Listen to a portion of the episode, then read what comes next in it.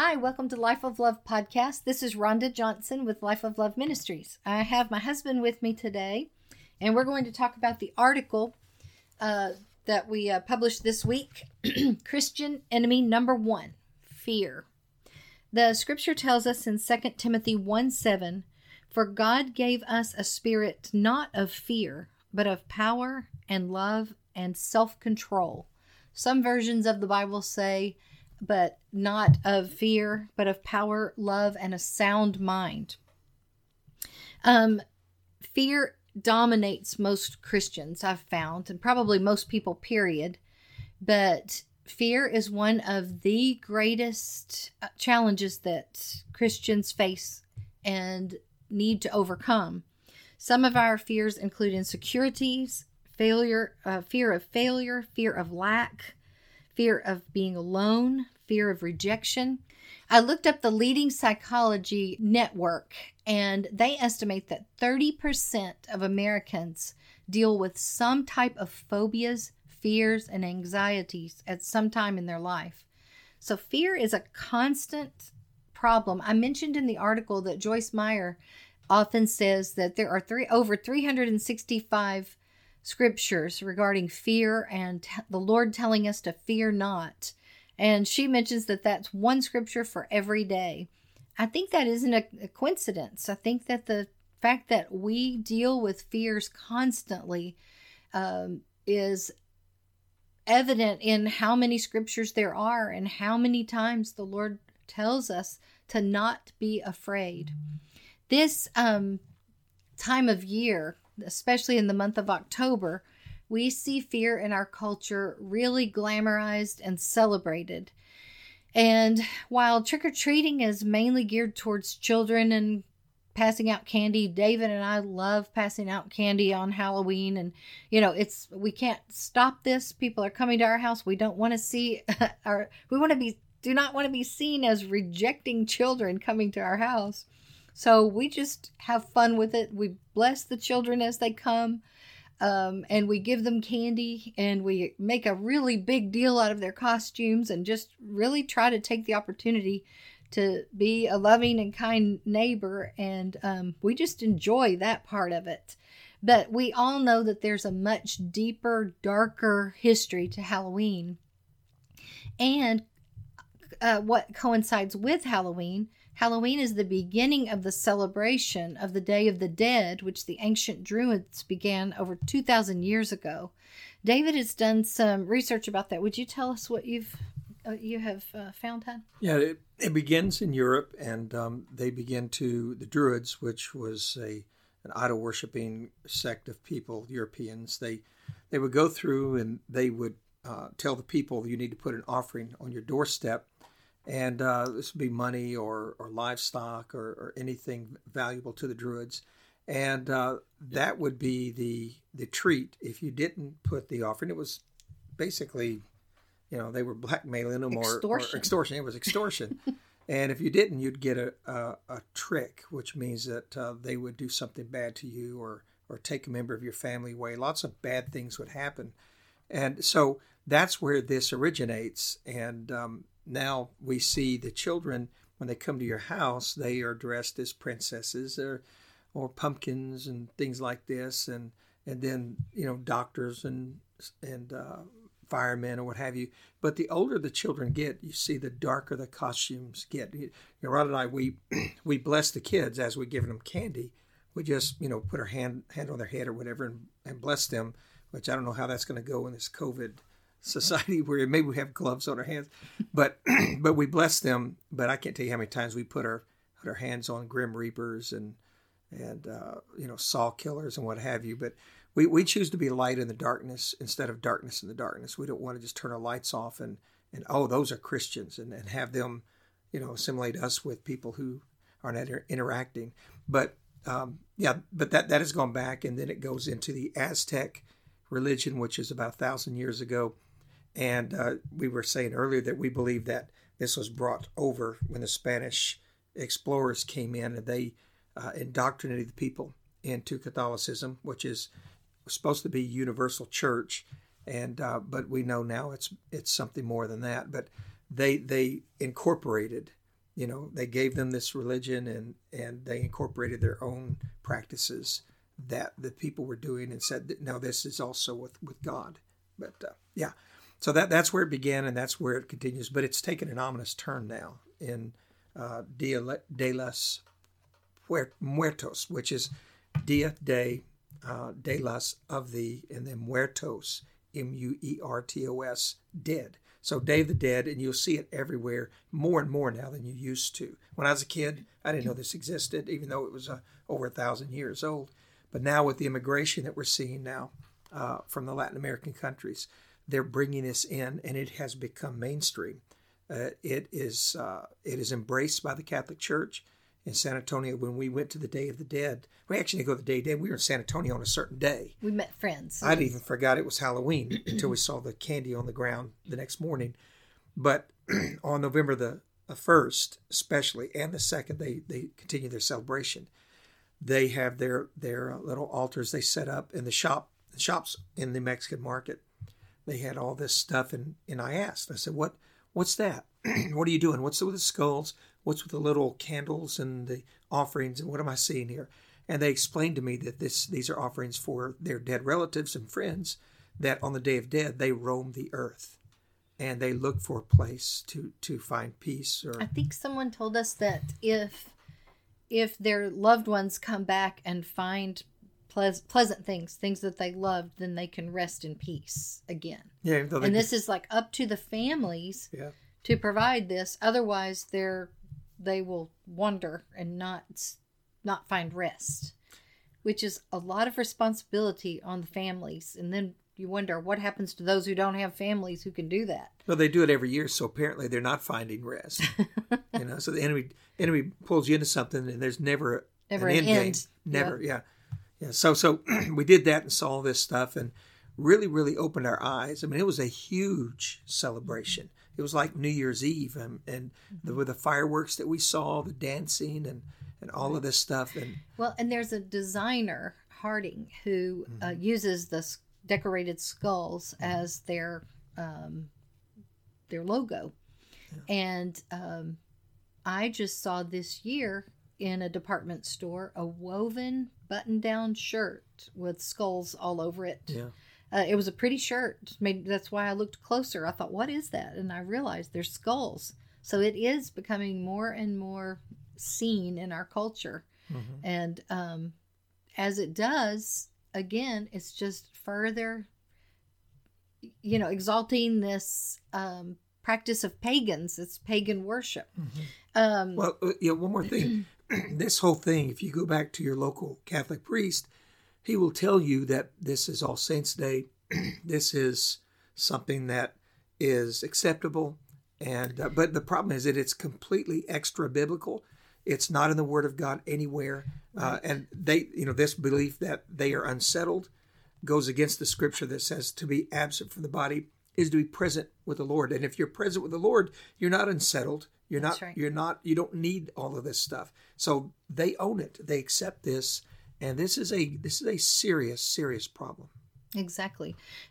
Um, Pope Gregory is the one who decided to Christianize this practice, and um, that would have been in the four, probably the 1400s, and he changed it to All Saints Day, and mm. that's where that term comes from. What we're familiar with now.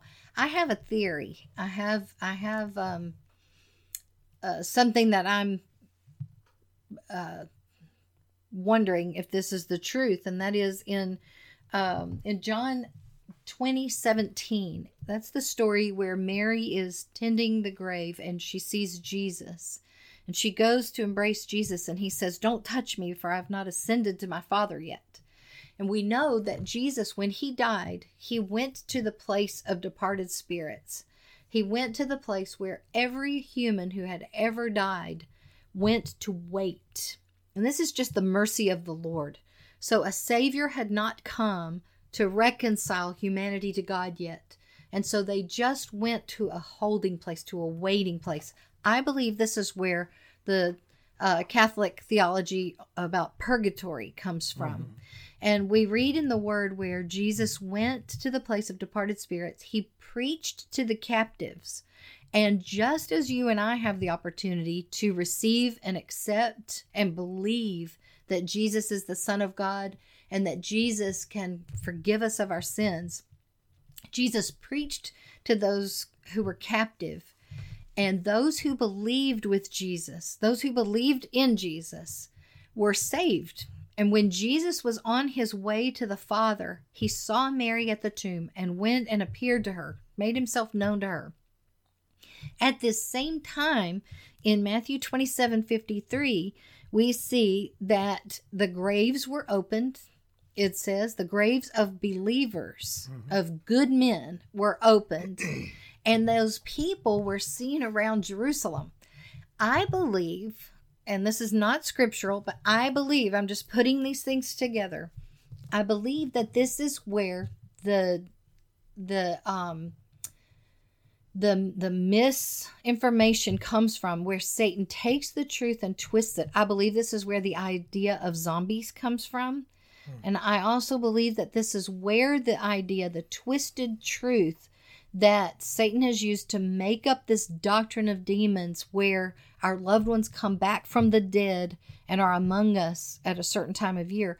I believe that that's where this this is the truth. Satan can't create anything. He only takes truth and distorts it. And I believe that this is the truth that Satan has distorted and where this comes from is from the truth in God's word where this did happen once. These people were with Jesus they were seen among Jerusalem because Jesus took a pit stop in Jerusalem, if you don't mind me mm-hmm. saying so. Mm-hmm. And so when Jesus ascended to the Father, those people went into and entered into eternity in heaven with the Father, with Jesus. Why? Because they were believers now. Because Jesus preached to them, they believed, and now they're going up. They're with Jesus in the earth and they're on their way to the Father with Jesus. That's what I believe happened. Well, he takes this pit stop because Holy Spirit has not yet been unleashed on the earth, and he was still in his ministry time, and he he went. Oh, that's good. I to, hadn't thought of that. To encourage the disciples to begin their ministry and to wait in the upper room for the advent of the Holy Spirit yes. that would launch them into the next part of their ministry. But what we've done, I mean, what the Catholics have done is is they they say one time of the year you know, November 1st and 2nd. But we've accelerated that. I mean, believers, Protestant believers, and by the way, Protestantism in the Great Reformation, these are good Catholic brothers, these are uh, Catholic priests that saw the corruption, saw the misuse of Scripture that the general public was not allowed to read. Right. You had to be an educated person, and the only people that were really educated back then was the the uh, clergy. Mm-hmm. And they said, no, no, this isn't correct, this isn't right. So they protested. Guys like Huss and Luther and uh, and and many other Wycliffe. yeah Wycliffe, many other men of God that that backed away, and they were slaughtered for this. They were murdered. They were burned at the stake. They were mm-hmm. hunted down, mm-hmm. and and there's a reason that there's a Protestant movement in America today because the same people that they ran from are still wrong today. Mm-hmm. They haven't changed or renounced any of their stances uh, against Protestantism, and, and you know so so we're we're dealing with the same thing except we don't have the power to kill us anymore.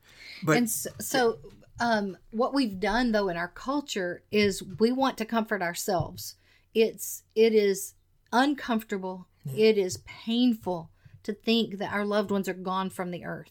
Yeah. And so what we do is we've taken we've taken just like these doctrines are twisted We've taken what we think will give comfort to our families and to ourselves, and we tell ourselves and we tell children, our loved one's not really gone. They're still here. They, I heard someone just recently, probably a believer. It was a believer yeah. whose grand who whose grandparent had just died, and this mother is telling me about comforting her her child and saying grandparent is still with you. They will always be with you and they can see you and they can watch you. And I was so um, disturbed by it. I was afraid to respond. It's I was not... afraid that I would say something too strong and offend. So I didn't say anything. I do plan on readdressing this with the person at some time. But this is prevalent in our culture. This is taught in our culture yeah. that our loved ones, if we don't want it to happen, then it doesn't happen. And the truth is so much better than what we can imagine and generate. The truth is that the Holy Spirit is with us and will never leave us. Yeah. And so we don't have to mourn as those who have no hope because we have hope. And so we can take comfort in the Holy Spirit and the Lord being with us and know that our loved ones who believed will be waiting for us. Well, and and the the, the thought the thought that these people are, are watching over us uh, is, it's dead wrong. Uh, yes. The one who's watching over us is the Holy Spirit, yes. and I, we we read on Facebook and hear from people all the time about you know this this feeling that these these people are hovering over us and they're protecting us.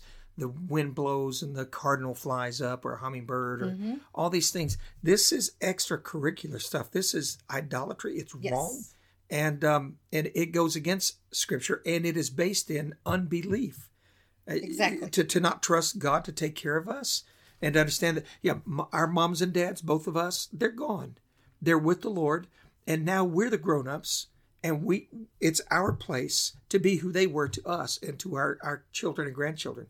So this this is just dead wrong, and the the Christian church is backwards in this. And and it really bothers me when I hear clergy remaining silent about this and allowing this to be perpetuated. It's just it's extremely troubling. This is why in the funerals, you and I both have addressed this in funerals, and uh, I've had people in the funerals. I, my, my son, you know, Jesse, he, he's talked about how that uh, he heard people grumbling while I was making this statement that our loved ones aren't watching over us. Well, that's the attitude of an, of an unbeliever, not a believer. A believer knows that our, our, our loved ones are with the Lord. Yes, absolutely. Fear keeps us from our defined purpose. It keeps us from overcoming, keeps us from reaching our destiny and fulfilling what God put us on this planet to do. Fear cripples us and keeps us from being happy and living and overcoming life. It's so important that we understand that fear is not something we have to accept. We can overcome. I just encourage you to look up the scriptures, know what the Lord says. Psalms 27 1 says, The Lord is my light and my salvation. Whom shall I fear? The Lord is the stronghold of my life. Of whom shall I be afraid? And so I want to encourage you today to seek the Lord for deliverance from fear. And I hope that you'll join us again next week. Uh, David, what were you going to well, say? I just want to clarify the difference between being afraid and, and fear. So, being afraid is a natural reaction. It can save your life, it can protect your family. Uh, there's nothing sinful about something scaring me or me reacting to something. The difference is when I dwell in it because the state of fear is a state of unbelief. And that's why people think that their loved ones are looking over them because they they don't trust God to do that same thing. So so being afraid is, is a temporary response, not a state of mind. And that's where it turns into fear. This is Rhonda Johnson for Life of Love Ministries. I hope you have a blessed day. Go with God and ask the Lord to help you overcome your fears in Jesus' name.